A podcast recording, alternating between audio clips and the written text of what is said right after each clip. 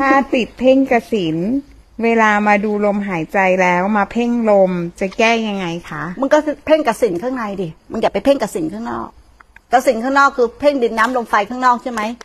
เปลี่ยน เปลี่ยนจากเพ่งดินน้ำลมไฟข้างนอกมาเพ่งกสินข้างในอะ พระพุทธเจ้าก็สอนเรื่องกสินนะ แต่กสินในนะ เพ่งธาตุอะเพ่งความเป็นธาตุดินน้ำลมไฟด้านในอะ นี่ก็คือเพ่งกสินอ่ามีน้ำเลือด มีน้ำหนอง มีกระดูก อย่างเงี้ย เพ่งธาตุด้านในเนี่ยกลับมาเพ่งอย่างนี้ก็ได้ ติดด้านนอกก็เข้ามาเพ่งด้านใน ถ้าเพ่งด้านในอย่างเงี้ยพ้นทุกได้นะกสินเหมือนกัน แต่เป็นกสินของพุทธเจ้าไม่ใช่กสินของพราหมณ์นะกสินของพราหมณ์เพ่งด้านนอก เพ่งไฟ แต่พระเจ้าเพ่งไฟด้านในมีความอบอุ่น มีความร้อนมีความแปรปรวน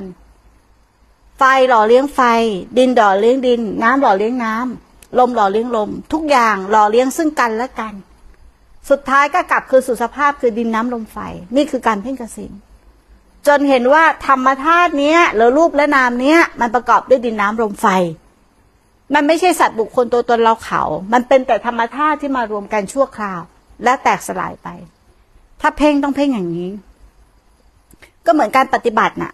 มันต้องมันต้องย้อนกลับมาดูที่ตัวเรา ถูกไหมไม่ใช่ไปดูที่คนอื่น ถ้าเราไปเพ่งที่คนอื่น มีแต่เพิ่มทุกข์ แต่ถ้าย้อนกลับมาตัวเราอะเพ่งที่ตัวเรา มีแต่รู้ทุกข์นะ ถ้ารู้ทุกข์ก็พ้นทุกข์แต่ถ้าไม่รู้ทุกข์ก็เพิ่มทุกข์มันอยู่ที่ว่าเราจะเพ่งอะไร นั้นที่ย้อนกลับมาที่ตัวเรา เพราะธรรมะทั้งหมดน่ะ มันอยู่ที่ตัวเราหมดเลย อยู่ในจิตใจเนี้ยหมดเลย ไม่ได้อยู่ที่ไหนห่างไกลเลย ไม่ได้อยู่ในคัมภีร์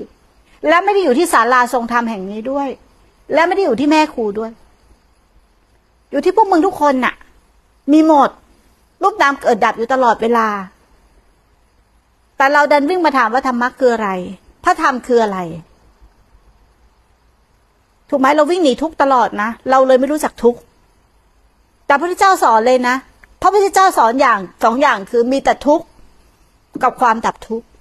พระพุทธเจ้าไม่ได้สอนเกินจากนี้เลยนะ นั้นรู้แค่สองอย่างก็พ้นทุกข์ได้แล้ว